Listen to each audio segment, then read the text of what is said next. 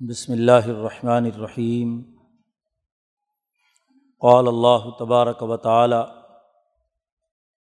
وبالحق انزلناه وبالحق نزل، وما ارسلناک الا مبشرا و نذیرا۔ وقال تعالی، لقد ارسلنا رسولنا بالبینات، وانزلنا معهم الكتاب والمیزان۔ لیقوم الناس بالقسط. وقال النبی صلی اللہ علیہ وسلم خیرکم من تعلم القرآن وعلمہ وقال النبی صلی اللہ علیہ وسلم کانت بنو اسرائیل تسوسهم الانبیاء کلما حلق نبی خلفہ نبی آخر. علّہ نبی آبادی سیقون خلفاء فیق سرون وقال النبی صلی اللہ علیہ وسلم، لا تزال طائفتم من امتی قائمین علی الحق، لا یضرهم من خالفهم صدق اللہ مولان العظیم و صدق رسول النبی الکریم۔ معزز دوستو، ہم یہاں جمعیت المبارک کے اس مبارک موقع پر دورۂ تفسیر قرآن حکیم کے لیے جمع ہوئے ہوئے ہیں۔ بائیس دسمبر سے لے کر بارہ جنوری دو ہزار بیس تک ہمارا یہ دورے کا سلسلہ چل رہا ہے۔ کتاب مقدس قرآن حکیم کی نسبت سے ہم سب یہاں جمع ہیں۔ دور دراز سے سفر کر کے آئے ہیں۔ تو یہاں رہتے ہوئے ہمیں کتاب مقدس قرآن حکیم کے ساتھ اپنی سچی نسبت اور تعلق قائم کرنا چاہیے۔ نبی اکرم صلی اللہ علیہ وسلم کا ارشاد گرامی ہے۔ کہ اللہ تبارک و تعالیٰ نے آسمان سے زمین تک ایک رسی پھینک رکھی ہے۔ جو اس رسی کو مضبوطی سے پکڑ لے گا، وہ کامیاب ہے۔ اور جو اسے چھوڑ دے گا، وہ ناکام ہے۔ حبل اللہ الممدود، وہ رسی قرآن حکیم ہے۔ قیامت تک کے لیے اللہ کی ایک ایسی تجلی ہے، انوارات الہیہ کا ایک ایسا فیضان اس کے ذریعے سے، عرش الٰہی سے اس دنیا میں منتقل ہوتا ہے کہ یہاں انسانی قلوب اس سے حیات حاصل کرتے ہیں، ان میں زندگی پیدا ہوتی ہے۔ مردہ دل زندہ ہوتے ہیں۔ مکر و فریب کی شکار عقلیں اعلیٰ عقل و شعور حاصل کرتی ہیں۔ انسانی نفوس مہذب ہوتے ہیں۔ حد سے بڑی ہوئی خواہشات ختم ہوتی ہیں۔ انسان ایک تربیت یافتہ فرد کے طور پر اپنی انسانیت کو بحال کرتا ہے۔ انسان کی انسانیت یہی ہے کہ وہ حیوانیت کے دائرے سے نکل کر ایک حقیقی اور صحیح فطرت انسانی کی تکمیل والا انسان بن جائے۔ انسان کو انسان بنانا اور پھر رحمان سے وابستہ کرنا۔ یہ دین کی تعلیمات کا بنیادی مقصد اور ہدف ہے۔ جو انسان انسان نہیں ہے، وہ رحمان کا بھی نہیں بن سکتا۔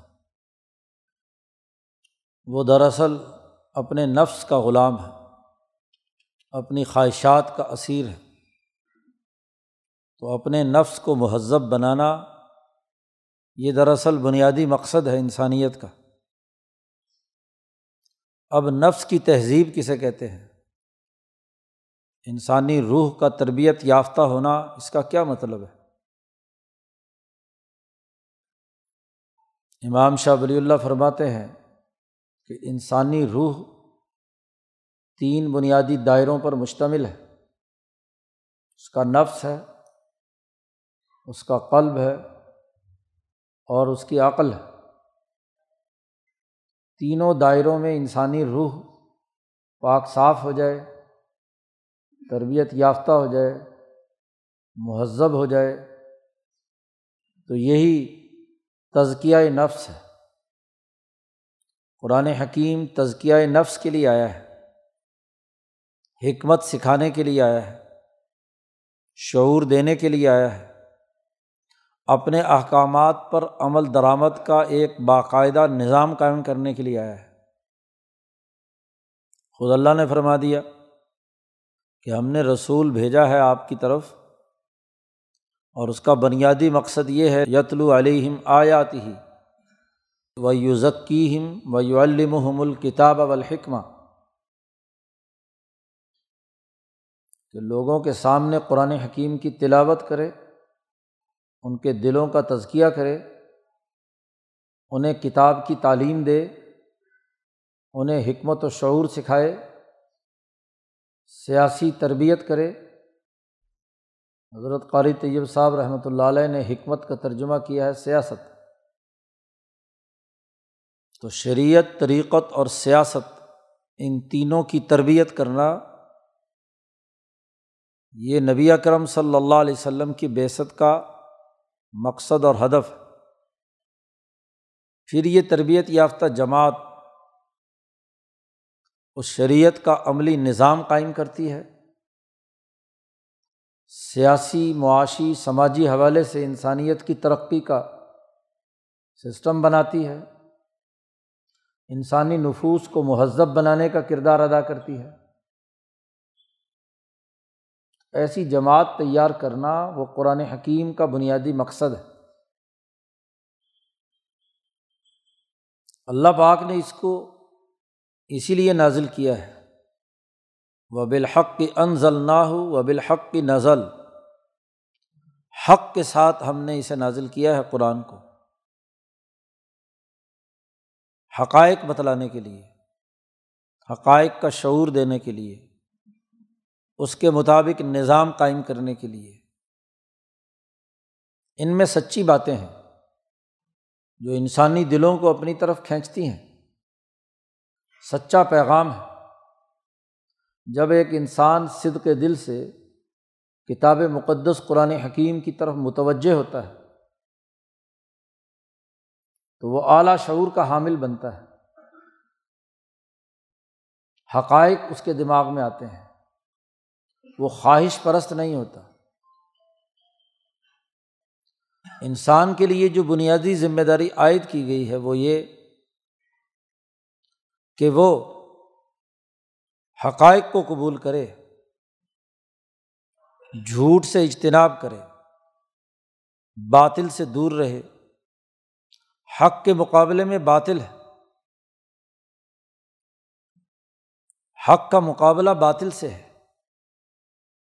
اسی لیے نبی اکرم صلی اللہ علیہ وسلم نے جب مکہ فتح فرمایا، خانہ کعبہ کے بت باہر نکالے تو فرماتے جاتے تھے جا الحق وضحق الباطل۔ حق آ گیا اور باطل مٹ گیا۔ گویا کہ دین کا بنیادی ہدف غلبہ دین ہے۔ دین کے غلبے کا نظام قائم کرنا ہے۔ لیوز ہیرا الدینی کلی ہی اس کا ہدف۔ اور اس غلبے کا مقصد بھی۔ بلا تفریق رنگ نسل مذہب۔ کل انسانیت کو عدل پر قائم کرنا ہے۔ خود قرآن حکیم نے واضح کیا کہ ہم نے رسول بھیجا، بلکہ تمام انبیاء اور رسول بھیجے۔ لقد ارسلنا رسولنا بالبیناتی، واضح نشانیاں اور دلائل دے کر اور ان پر کتابیں نازل کیں۔ صوف ابراہیم، تورات، زبور، انجیل اور کتاب مقدس قرآن حکیم۔ ان تمام کا بنیادی مقصد یہ تھا کہ لیقوب الناس و بالقست کہ انسانیت عدل و انصاف پر قائم ہو جائے، ظلم و ستم اور باطل سے نجات پا جائے۔ باطل کا مٹنا انسانیت کی ترقی کا باعث ہے اور حق کا قائم ہونا انسانیت کی مزید ترقی کا باعث ہے۔ اب باطل کیا ہے اور حق کیا ہے؟ اس کا شعور پیدا کرنا یہ مسلمان جماعت کی ذمہ داری ہے۔ چودہ سو سال سے چھ سو دس عیسوی سے لے کر آج دو ہزار بیس تک اس پورے دورانیے میں امت مسلمہ نسلاً بعد نسلن ہر صدی کے بعد دوسری صدی میں، تیسری اور چوتھی صدی میں چودہ پندرہ سو سالوں سے قرآن کی تعلیم و تربیت کے ذریعے سے حق کا فہم اور باطل کے مٹانے کی جد وجہد اور کوشش کو سیکھتی سکھاتی رہی ہے۔ یہ ایک پورا تاریخی تسلسل ہے۔ نبی اکرم صلی اللہ علیہ وسلم کی صحبت اور تعلیم و تربیت سے صحابہ نے سیکھا۔ صحابہ جب تربیت یافتہ ہو گئے اور حضور کے پیغام کو انہوں نے جذب کر لیا، پورا پیغام ان تک منتقل ہو گیا۔ تو حجت الوداع کے موقع پر حضور صلی اللہ علیہ وسلم نے صحابہ سے پوچھا اللہ بلغت؟ کیا میں نے تمہیں دین حق کا سچا پیغام پہنچا دیا؟ سب نے کہا ہاں پہنچا دیا۔ دوسری دفعہ، تیسری دفعہ۔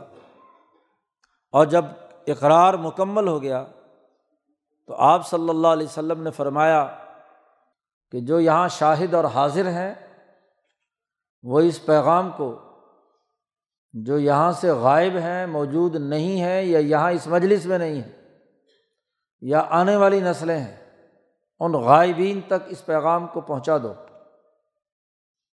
حکم دے دیا حضور نے کہ یہ پیغام حق اگلی نسل تک منتقل کرنا ہے، اب تمہاری ذمہ داری ہے۔ گویا کہ حق صحابہ کو سکھا کر صحابہ کی ذمہ داری عائد کر دی کہ وہ آگے اسے منتقل کریں۔ اب جیسے حضور نے منتقل کیا، یہ سمجھنے کی بات ہے۔ تبلیغ کا کیا مطلب ہے؟ حضور نے جو ذمہ داری ہم پر عائد کی ہے، اور خود بھی ارشاد فرمایا بلغ تو یہ بلغ تو یا تبلیغ جو حضور نے صحابہ کو کی، وہ کیا تھی؟ اور پھر جس ذمہ داری کو صحابہ کے کندھوں پر عائد کر رہے ہیں، وہ تبلیغ کیا تھی؟ آج کے اس زوال کے دور میں اسے سمجھنا ضروری اور لازمی ہے۔ کیونکہ تبلیغ کے نام پر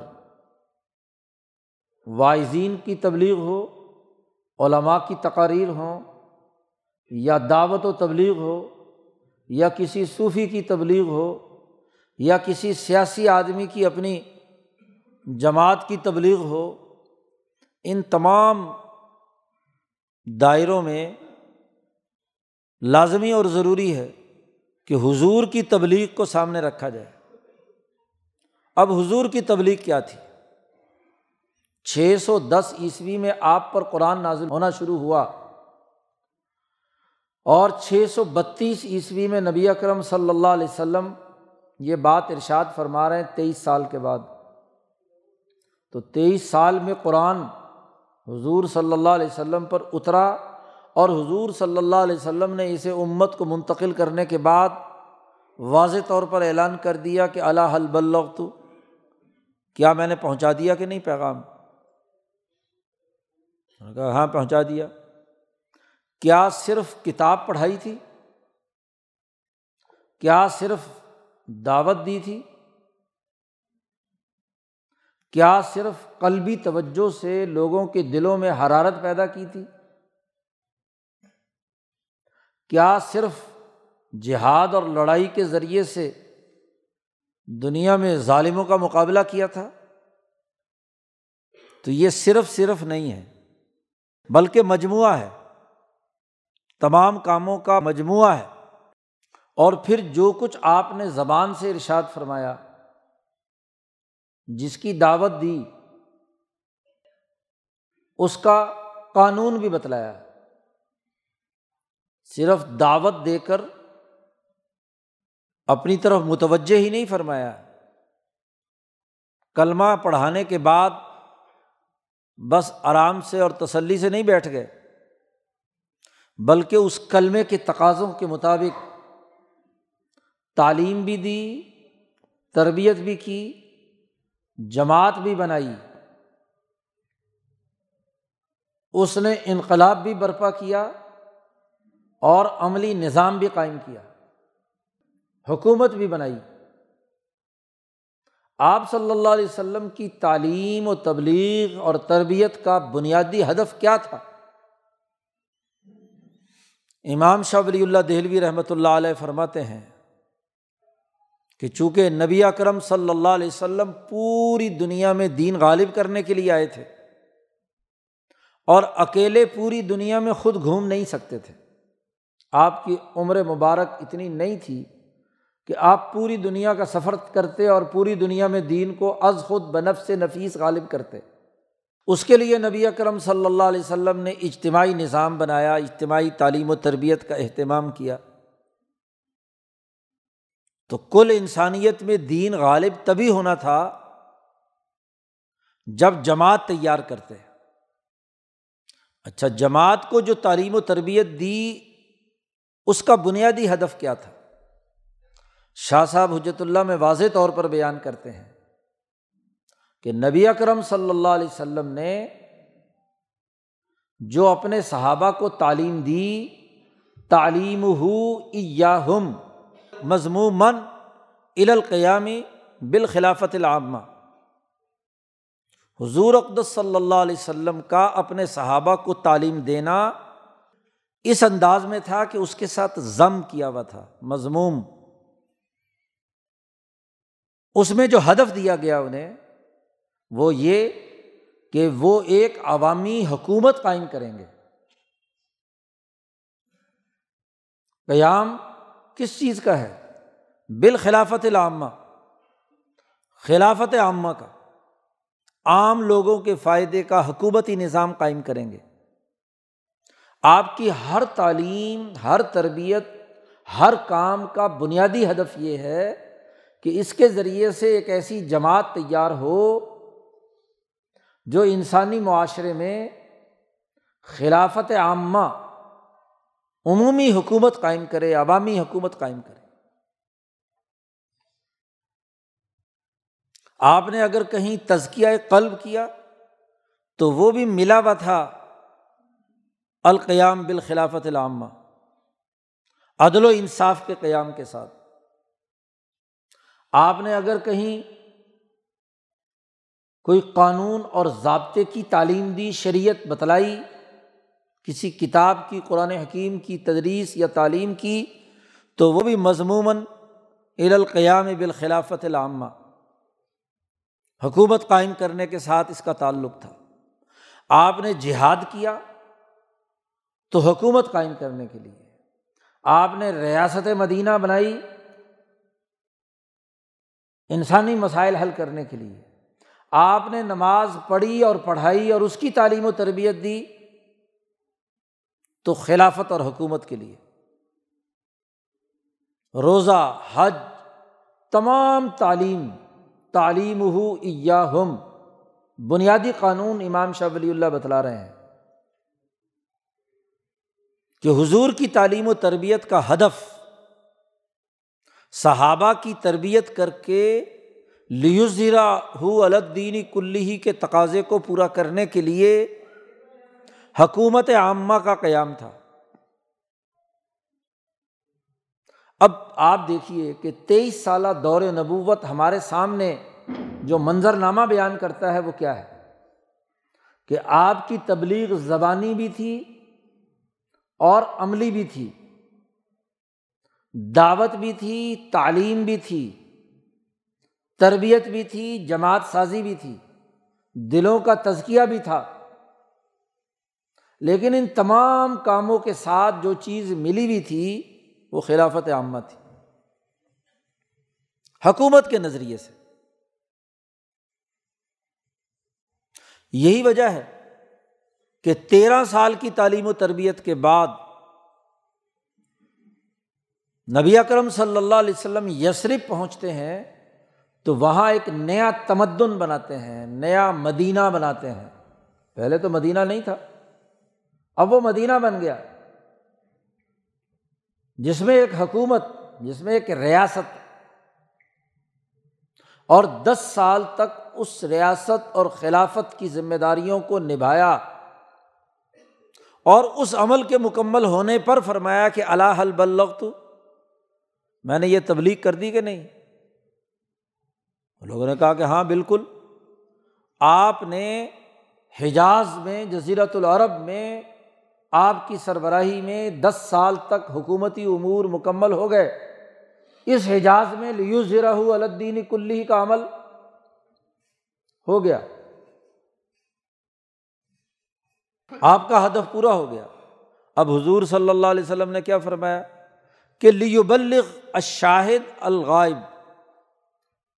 جیسے میں نے تبلیغ کی ہے، ایسے ہی یہاں پر موجود ہر حاضر آدمی، شاہد جو یہاں پر موجود ہے، اس کی ذمہ داری ہے حکم دے رہے ہیں۔ اس کی ذمہ داری ہے کہ اس کو تمام غائبین تک منتقل کر دیا جائے، جو یہاں نہیں ہے اور ایک اور بہت اہم ارشاد فرمائی، یہ جو حدیث ہے بخاری شریف میں، وہاں حضور نے فرمایا، فرب مبلغن او عام سامعین بسا اوقات ایسا ہوتا ہے کہ جس کو پیغام پہنچایا گیا ہے، مبلغ۔ بہت سے ایسے مبلغ ہیں جن تک پیغام پہنچا، وہ یہاں جو حاضر موجود سننے والے ہیں ان سے زیادہ اس پر عمل کرنے والے ہوں، زیادہ اس کی حفاظت کرنے والے ہوں۔ صحابہ کا جو ایک لاکھ سے کم و بیش مجمع حجرت الوداع میں موجود تھا، ظاہر ہے کہ تمام کے تمام صحابہ تو اعلیٰ درجے کے فقیر نہیں تھے۔ صحابیت کا شرف تو بہت اونچا ہے۔ اس کے تو گرد کے برابر بھی کوئی بات کا فقی یا تابی نہیں پہنچ سکتا، چاہے عقل کے اعتبار سے کتنا ہی اونچا ہو۔ لیکن حضور نے خود فرما دیا کہ ہو سکتا ہے کہ یہاں جو سامع صاحب ہیں جنہوں نے میری گفتگو سنی ہے، یہ یہ کریں کہ یہ من و ان اگلی آنے والی نسل تک منتقل کر دیں۔ ہو سکتا ہے کہ اس سننے والے سے جس نے یہاں سے پیغام وہاں منتقل کیا ہے، اس دائی سے مدعو زیادہ کیا ہے، ذمہ دار بن کر اس دعوت کو پھیلانے کے لیے کردار ادا کرے۔ اس لیے تمہارا کام ہے اس کو اس کے مطابق آگے منتقل کرنا، دعوت دینا۔ لیکن اس تبلیغ کا جو انداز اور اسلوب ہوگا وہ وہی جو میں نے تمہیں دیا ہے۔ تو اب تبلیغ کا تعلق قیام حکومت کے ساتھ ہے کہ تمام اعمال اس کی تعلیم و تربیت خلافت عامہ کے اصول، سیاسی تربیت، حکومت سازی کے نقطۂ نظر سے ہوگی تو یہ نبی اکرم صلی اللہ علیہ وسلم کی تعلیم کا طریقہ ہوگا۔ آج دو ڈھائی سو سال سے جو جب سے بڑی خرابی ہمارے یہاں پیدا ہو گئی کہ ہم تعلیم دیتے ہیں دین کی، کتابیں بھی پڑھاتے ہیں، تبلیغ بھی کرتے ہیں، واز بھی کہتے ہیں۔ عبادات بھی کرتے ہیں۔ لیکن حکومت کے نظریے سے، عوامی حکومت کے قیام کے نقطۂ نظر سے وہ جڑی ہوئی نہیں ہوتی۔ وہ حکومت اور سیاست کے دائرے سے الگ ہو کر پڑھی پڑھائی جاتی۔ ہے یہی لمحہ فکریہ ہے۔ ہمارے زوال کا سبب یہی ہے کہ آج ہم تعلیم اس انداز و اسلوب میں نہیں دے رہے جو خود نبی اکرم صلی اللہ علیہ وسلم نے صحابہ کو دی، صحابہ نے تعبین کو دی تعبین نے تبا تعبین کو دی، اور اسی تسلسل کے نتیجے میں مسلمانوں کی خلافت قائم رہی۔ اس لیے خلافت اور حکومت کا قائم کرنا امت مسلمہ پر فرض کفایا ہے۔ یعنی ایک حکومت ہونا ضروری ہے۔ اگر کچھ لوگ حکومت قائم کر لیں تو باقیوں سے وہ فریضہ ثابت ہو جائے گا۔ اجتماعی فریضہ، فرض کفایا جسے کہتے ہیں، وہ پوری قوم کا اجماعی اور اجتماعی فریضہ ہے۔ ظاہر خلیفہ تو ایک ہی ہوگا، حکومت ایک ہوگی۔ تو اجتماعی فریضہ اس کا حکومت قائم کرنا ہے۔ جب سے یہاں اس خطے میں انگریز سامراج کا تسلط ہوا، تو اس نے یہ پابندی لگا دی کہ بھائی، نمازیں پڑھو، روزہ رکھو، حج کرو، قرآن پڑھو، حدیث پڑھو، تصوف کا سلسلہ قائم کرو، تبلیغ کرو، جو مرضی کرو۔ لیکن پولیٹیکل معاملات میں مداخلت مت کرو۔ سیاست کی بات نہ کرو۔ اسی کا اثر ہے کہ مسجدوں کی وضو خانے کی دیوار پر لکھا ہوتا ہے کہ یہاں سیاسی باتیں کرنا منع ہے۔ باقی دنیا جہان کی باتیں کاروبار کی کر لو، اپنے گھر کے لڑائی جھگڑے چھیڑ لو، بازار کی باتیں کر لو، لیکن سیاست کی باتیں نہیں کر سکتے۔ یہ غلامی کا دائرہ ہے۔ لیکن نبی اکرم صلی اللہ علیہ وسلم نے جو اپنے صحابہ اور اس کے بعد تمام بعد میں آنے والے علماء ربانیین کو جو نصیحت کی تھی، تو اس بر عظیم پاک و ہند کے جو سچے علماء ربانیین، امام شاہ ولی اللہ دہلوی کے متبین امام شاہ ولی اللہ نے جب حجت اللہ میں حضور کی تعلیم و تربیت کا یہ قانون واضح کیا، تو ان کے سلسلے کے تمام بزرگ، پچھلے تین سو سال سے ان کی تعلیم و تربیت کا ہدف وہی رہا جو نبی اکرم صلی اللہ علیہ وسلم آج وہ نظریہ اور سوچ ہمارے ذہن سے نکل گئی۔ امام شاہ ولی اللہ دہلوی، بلکہ امام شاہ صاحب سے پہلے حضرت مجد الفسانی۔ زوال شروع ہونے والا ہے۔ مجد الفسانی سے یہ سلسلہ شروع ہوتا ہے۔ اور پھر امام شاہ ولی اللہ دہلوی، امام شاہ عبد العزیز دہلوی، حضرت شاہ محمد اسحاق، حضرت سید احمد شہید، شاہ اسماعیل شہید اور ان کے تمام روحانی وارثین اگلے دور میں آتے ہیں۔ تو انہوں نے قرآن کا پڑھنا پڑھانا، مدرسوں کا بنانا اور اس میں درس و تدریس کرنا کرانا، دعوت و تبلیغ کے مراکز قائم کرنا۔ جماعتیں بنانا۔ ہر ایک ادارے میں انہوں نے اس بات کو لازمی کر دیا کہ قرآن حکیم کی تعلیم و تربیت اور دعوت و تبلیغ کا بنیادی ہدف مضموماً الخلافت العامہ۔ کہ خلافت عامہ کے قیام کے نظریے سے اسے سیکھا سکھایا جائے۔ کیونکہ حضور کی تربیت کا یہ انداز تھا۔ اب کسی بزرگ نے کہا کہ صحابہ والا کام زندہ کرنا چاہیے۔ براہ راست کہنے کے بجائے سامراج کے غلبے کے زمانے میں حکمت عملی اختیار کی کہ آج صحابہ والا کام زندہ کرنے کی ضرورت ہے۔ حضرت مولانا الیاس صاحب رحمۃ اللہ علیہ نے فرمایا کہ ہمارے اعمال آج کے زمانے میں بے روح ہو گئے۔ یعنی اعمال کا جو بنیادی ہدف تھا وہ ختم ہو گیا۔ تو روح ان میں تب پیدا ہوگی کہ جب صحابہ والا طریقۂ تعلیم و تربیت اختیار کریں گے۔ ان کے کام کو زندہ کریں گے۔ ان کی سوچ کو پیدا کریں گے۔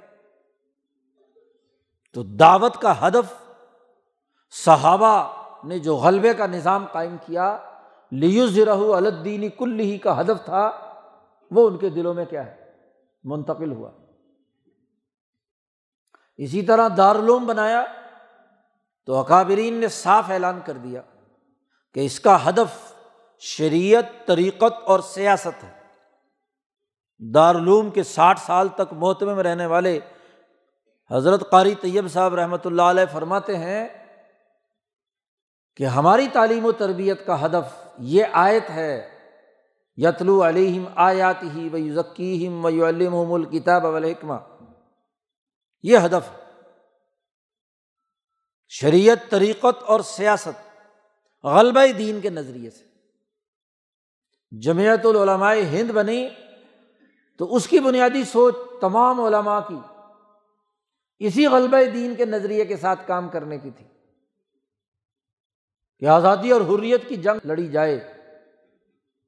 اہل علم اور علماء کی اجتماعیت ان اعلیٰ مقاصد کے لیے کردار ادا کرے۔ اس لیے ہم نے جماعت بنائی۔ زوال کے زمانے میں بہت سے ایسے مدرسے، ایسی مسجدیں، ایسی تبلیغیں، ایسے ادارے بنائے گئے کہ جن میں سیاست کی روح، آزادی کی روح سلب کر لی گئی۔ خود دیوبند کو بھی منحرف کرنے کے لیے کہا گیا کہ اگر تم روحانیت کی بات کرو، اخلاق کی بات کرو پولیٹیکل معاملات سے دور رہو تو تمہارا خرچہ ہم برداشت کرنے کے لیے تیار ہے۔ گورنر یو پی نے کہا، انگریز گورنر نے، لیکن شیخ الہند کی موجودگی میں یہ کیسے ہو سکتا تھا کہ نظریہ جو ہے، اس میں سے سیاست کا دائرۂ کار نکل جائے، آزادی اور حریت کی سوچ نکل جائے۔ شیخ الہند رحمۃ اللہ علیہ نے اس کے رد عمل میں پورے ہندوستان میں اور افغانستان میں تحریک ریشمی رومال پھیلا دی۔ تم تو ایک مدرسے کی بات کر رہے ہو۔ ہم اسے نکال کر پورے ملک میں پھیلا دیتے ہیں آزادی اور حریت کا نظریہ۔ جی۔ تمام شاگردوں کو حکم دے دیا کہ آزادی اور حریت کے لیے جنگ لڑو۔ مالٹا میں گرفتار ہوتے ہیں، واپس آتے ہیں تو پورے ہندوستان میں باقاعدہ اعلان کر دیا۔ تحریک خلافت، تحریک سول نافرمانی شروع کر دی کہ آزادی اور حریت کے نظریے کے ساتھ ہی تعلیم و تربیت ہو سکتی ہے، ورنہ نہیں۔ صاف طور پر کہہ دیا کہ جن لوگوں کا ہدف صرف پڑھنا پڑھانا ہے، میں ان کے راستے میں مزاحمت نہیں کرتا۔ لیکن میں نے اپنے لیے جو نظریہ اپنایا ہے، وہ دین کے غلبے کا ہے، آزادی اور حریت کا ہے۔ میں تو مرتے دم تک اس نظریے کو نہیں چھوڑوں گا۔ تو قرآن حکیم پڑھنا اس نظریے سے جسے امام شاہ ولی اللہ دہلوی نے بتلایا۔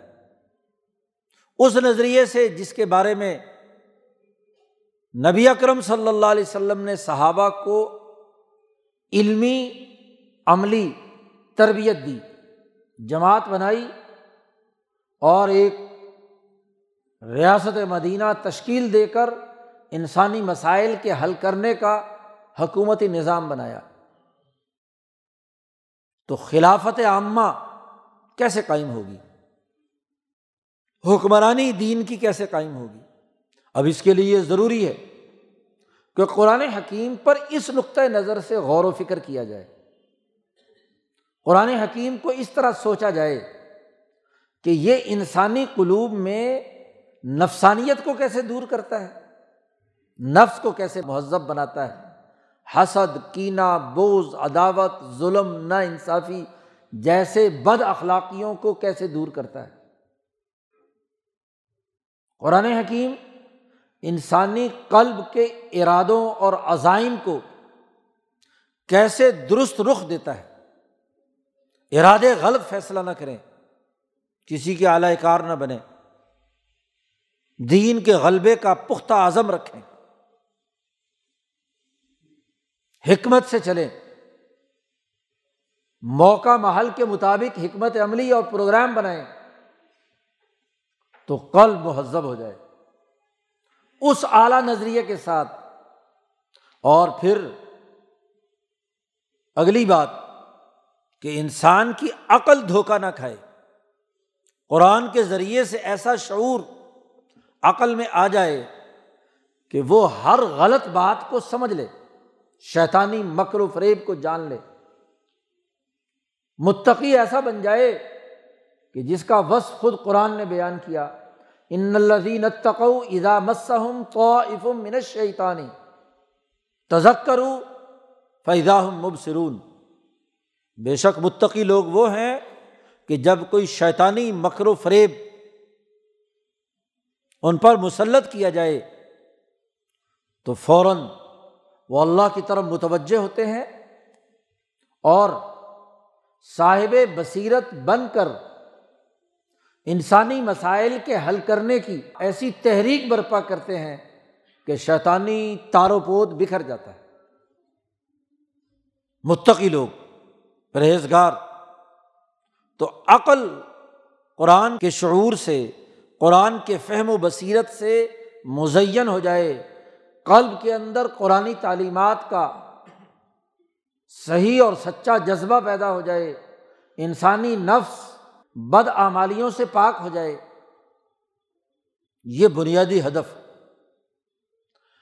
ہم یہاں اس ولی اللہ اسلوب پر قرآن حکیم سمجھنے سمجھانے کے لیے جمع ہوئے۔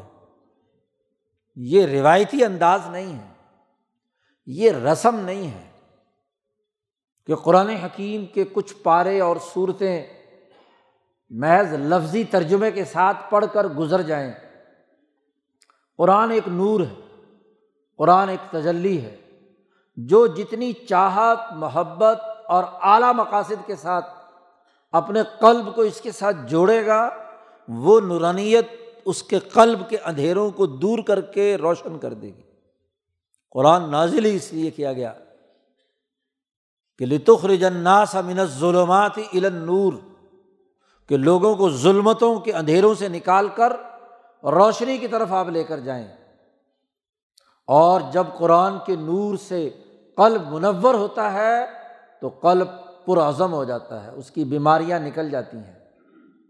جیسے دوائی سے اور خوراک سے امراض دور ہو جائیں، تو صحت مند جسم بن جاتا ہے۔ ایسے ہی قلب کے امراض نکل جائیں، تو قلب صحت مند ہو جاتا ہے۔ اور اگر عقل کے امراض نکل جائیں تو عقل بلندی کے منازل طے کرتی ہے۔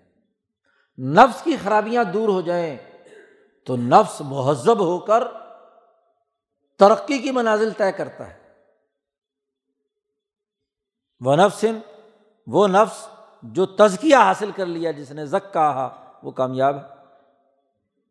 اور جس نفس میں خرابی پیدا ہو گئی وہ خواب خواہب و خاصر ہو گیا۔ تو قرآن ایک نور ہے۔ یہ روشنی نفس، قلب اور عقل کے اندر داخل ہوتی ہے تو اندھیرے چھٹ جاتے ہیں۔ تو ہم یہاں ان اندھیروں کو چھاٹنے کے لیے آئے ہیں۔ نور کی اس برستی ہوئی بارش سے فیضیاب ہونے کے لیے آئے ہیں۔ اور یہ نورانیت ہمارے وجود ہماری اجتماعیت، ہمارے ملک، ہماری قوم، بلکہ کل دنیا انسانیت کے لیے ہونی چاہیے۔ مسلمان کا سینہ بڑا وسیع ہوتا ہے، اس کا ظرف بڑا بلند ہوتا ہے۔ وہ محدود سوچ نہیں رکھتا، اس کی سوچ بلندی کی ہوتی ہے۔ وہ ساری انسانیت کا بھی غم رکھتا ہے، اس کے لیے کردار ادا کرنا چاہتا ہے۔ کہ یہ انسانیت ظلم کے ماحول سے نکلے۔ کیوں؟ کہ جو مسلمان نبی اکرم صلی اللہ علیہ وسلم کا سچا عاشق ہے، تو حضور کی جو بنیادی خصوصیت ہے، وہ رحمت للعالمین ہے۔ مبشروں و نذیرہ بن کر آئے۔ تو خوشخبری اور جو ظالم لوگ ہیں، ان کے لیے نذیر اور ڈرانے کے لیے آئے ہیں۔ تو جب قرآن یہ نور انسانی قلوب میں ہاں جی منتقل کرتا ہے، تو اس میں بھی وہ اہلیت اور صلاحیت پیدا ہوتی ہے۔ حضور کے عشق کے نتیجے میں کہ وہ بھی رحمت اللہ عالمین بن کر کردار ادا کرتا ہے۔ مسلمان تنگ نظری کا شکار ہو جائے، ایک محدود دائرے میں بند ہو جائے، صرف اپنی ذاتی فکر کرے، تو یہ تو دین اسلام کے افاقی تصور سے قطعی متصادم ہاں یہ ضرور ہے کہ پہلے مرحلے میں اپنی قوم، اپنا علاقہ، اپنی سوسائٹی، اپنی اجتماعیت کو درست کیا جاتا ہے۔ اور پھر اس کے ذریعے سے دنیا بھر میں دین کے غلبے کے لیے حالات و واقعات اور مواقع کے ذریعے سے انسان کام کرتا ہے۔ تو دین کا جو جامع نظریہ ہے، وہ سیکھنے کے لیے ہم یہاں آئے ہیں۔ انفرادیت ختم ہو اجتماعیت پیدا ہو۔ ہمارے امراض دور ہوں، قلبی، ذہنی، جسمانی، اور ہم ایک صحت مند انسان کی طرح، انسانی سوسائٹی میں اچھے رویوں اور اخلاق کا بہتر نظام قائم کرنے کے لیے جد وجہد کریں۔ تو اب اس کے لیے یہ ضروری ہے کہ ہم اپنا محاسبہ کریں۔ ہم میں کمی کیا ہے؟ کوتاہی کیا ہے؟ خاص طور پر اجتماعیت کے حوالے سے۔ انفرادی طور پر تو ہم سب خطا کار ہیں، ہم سے غلطیاں ہوتی ہیں، کمزوریاں ہیں۔ لیکن اجتماعی طور پر اجتماعی امراض کیا ہے کیونکہ خلافت کا قیام، اجتماعیت کا ڈھانچہ، اجتماعی مسائل کے درست طور پر حل کرنے سے قائم ہوتا ہے۔ تو اجتماعی شعور، اجتماعیت کے حوالے سے رویے، اور جب انسان کے اجتماعیت کے حوالے سے رویے درست ہوتے ہیں، اس کے مالیاتی تعلقات، معاملات صاف شفاف ہیں۔ اس کا لین دین صحیح ہے۔ وہ دوسرے انسانوں کی رسپیکٹ کرتا ہے۔ انہیں گالی گلوچ نہیں دیتا۔ ان کے مسائل حل کرتا ہے۔ ان سے خیر خائی کا جذبہ رکھتا ہے۔ تو ذاتی امراض بھی دور ہوتے ہیں۔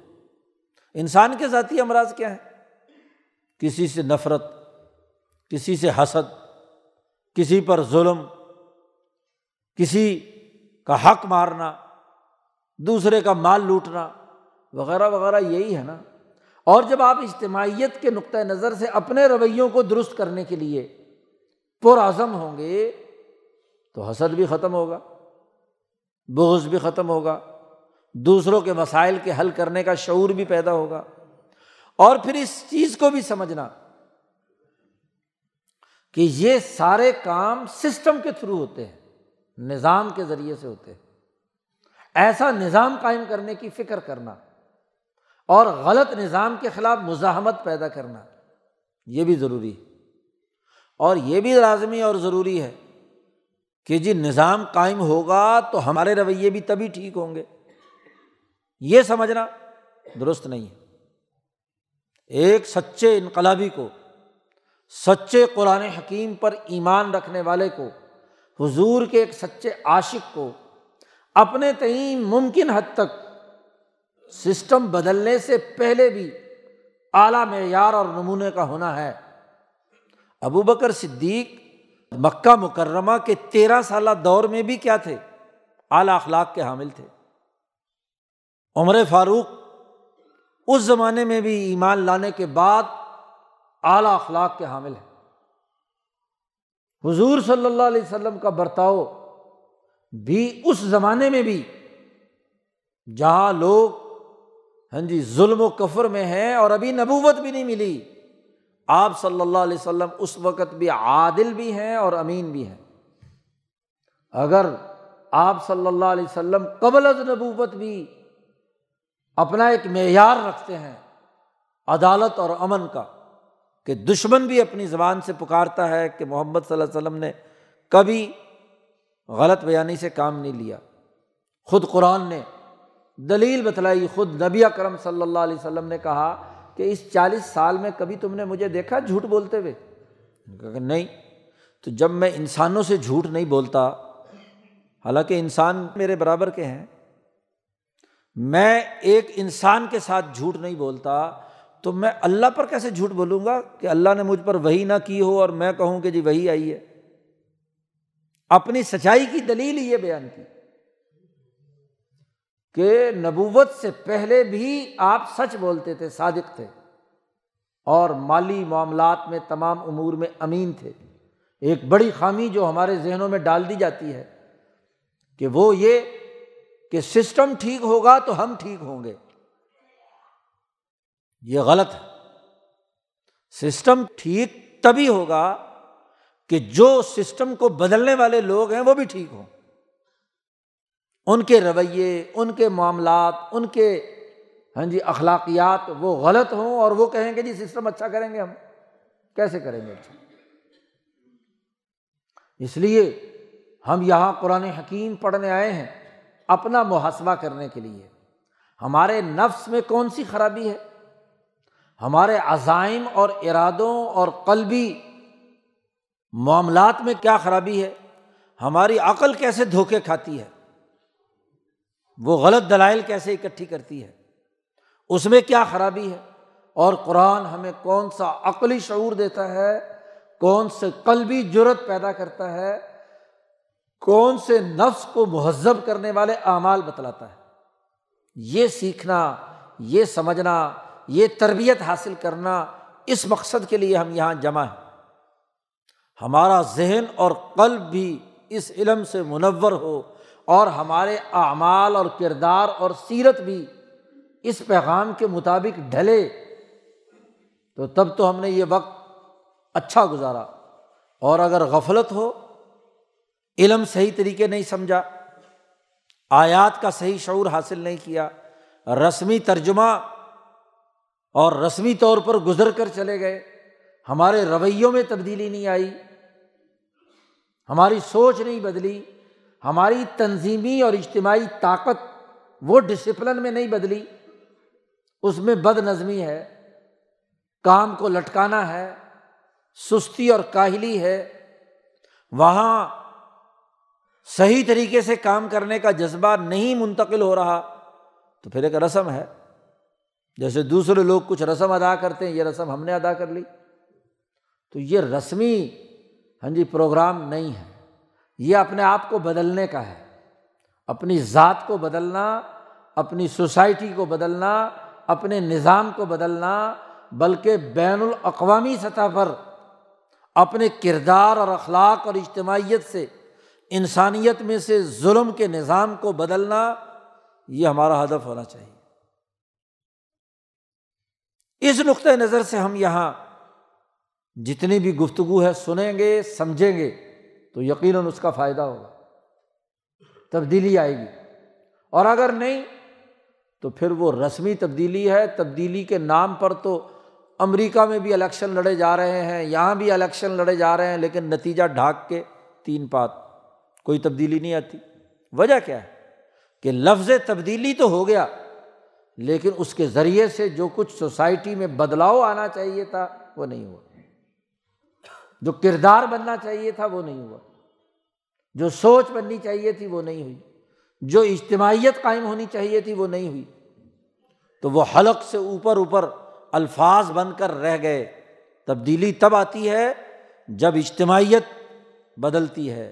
جماعتی طاقت بنتی ہے، باشعور افراد تیار ہوتے ہیں، فکر صحیح ہوتا ہے، عمل صحیح ہوتا ہے، تب تبدیلی آتی ہے۔ تو یہاں جو وقت ہم گزاریں، پورے سوچ سمجھ کر ذمہ داری کے ساتھ اس نقطۂ نظر سے سمجھیں کہ جیسے صحابہ رضوان اللہ علیہ مجمعین نے حضور صلی اللہ علیہ وسلم سے بات سمجھی تھی۔ امام شاہ ولی اللہ دہلوی نے فرمایا کہ میں چاہتا ہوں کہ لوگ اسی طرح ہلکا بنا کر بیٹھیں جیسے صحابہ حضور کی مجلس میں بیٹھتے تھے۔ اور اسی طریقے سے قرآن حکیم کو سمجھنے کی کوشش کریں جیسے صحابہ سمجھنے کی کوشش کرتے تھے۔ ایسی اجتماعیت، ایسے حلقے دروس قرآن کے یہاں ہم سیکھیں اور اپنی اپنی جگہ پر جا کر قرآن کے ایسے ہی حلقے قائم کریں۔ تو پھر صحابہ کی اسی اجتماعیت ہمارے اندر پیدا ہوگی۔ تو اس نقطۂ نظر سے ہم سیکھیں گے، سمجھیں گے، پڑھیں گے تو درست نتیجہ نکلے گا۔ ورنہ تو رسم ہوگی اور رسمی کام سے کوئی نتیجہ نہیں نکلا کرتا۔ اس لیے یا عزم اور ارادہ کر لیں کہ باقی دن جتنے بھی بچے ہوئے ہیں، ان کو پوری ذمہ داری کے ساتھ تمام باتوں کو خوب اچھی طرح سنیں گے۔ اگر سمجھ میں نہ بھی آئی ہو تو کم از کم الفاظ سننے والا وہ محفوظ کر لے تو کسی سمجھدار آدمی کو جا کر سنائے تو ہو سکتا ہے کہ اس کو تمہارے سے زیادہ سمجھ میں آ جائے۔ جیسا کہ حضور نے فرمایا ہاں جی کہ ہو سکتا ہے کہ یہاں سامع جو ہے، اس نے بات سنی اور پورے طور پر خود نہیں سمجھ پایا، لیکن جس کو آگے جا کر مدعو کو سمجھائی، وہ مبلغ جو ہے، اس کے اندر مزید کیا ہے؟ صلاحیت اور استعداد پیدا ہو گئی اور اس نے اچھی سمجھ لی۔ تو ڈائری میں نوٹ کریں، اچھے طریقے سے مذاکرہ کریں، سوالات کے جوابات صحیح طور پر سمجھیں، اس کا صحیح تناظر سمجھنا، یہ بہت بڑی بات ہے۔ امام شاہ ولی اللہ دہلوی نے یہ بات بھی فرمائی کہ تعلیم و تربیت کے راستے کی ایک بڑی گمراہی یہ ہوتی ہے کہ بات غلط طور پر سمجھے۔ اس کے لیے لفظ استعمال کیا شاہ صاحب نے، حجاب السوئل معرفہ بات کو غلط طریقے سے سمجھنا۔ نہیں، بات جیسے کہی گئی ہے، کی گئی ہے، بتلائی گئی ہے، اس کو اسی طریقے سے سمجھنا، یہ ہے شعور کی بات۔ اور اگر بات درست طریقے سے آدمی نہ سمجھے اور کچھ سے کچھ اپنی ڈائری میں نوٹ کر لے، کچھ سے کچھ کہ فلاں صاحب نے یہ کہا تھا، فلاں نے لیکچر میں یوں بات کہی تھی اور وہ حقیقت میں ویسی نہ ہو تو پھر بھی درست بات نہیں ہے۔ پورے طریقے پر سمجھنا۔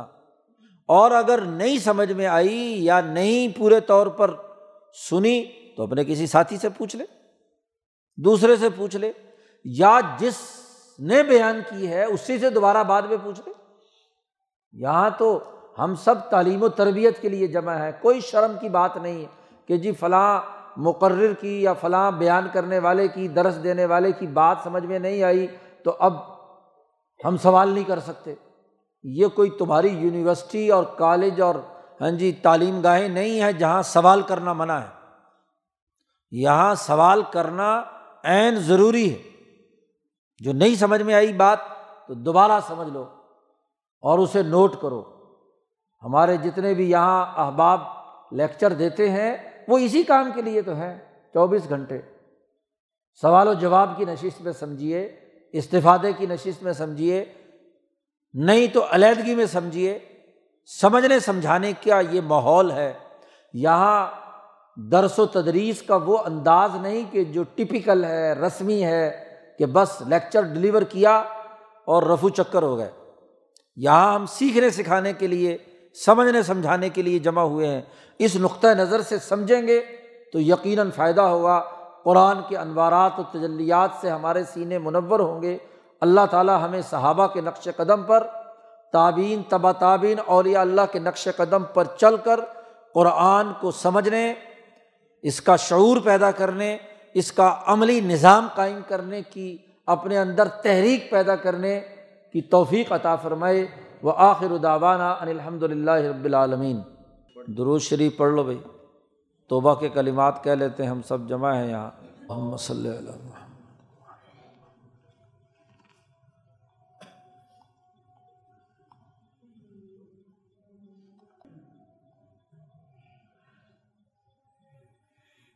پڑھو، لا الہ الا اللہ۔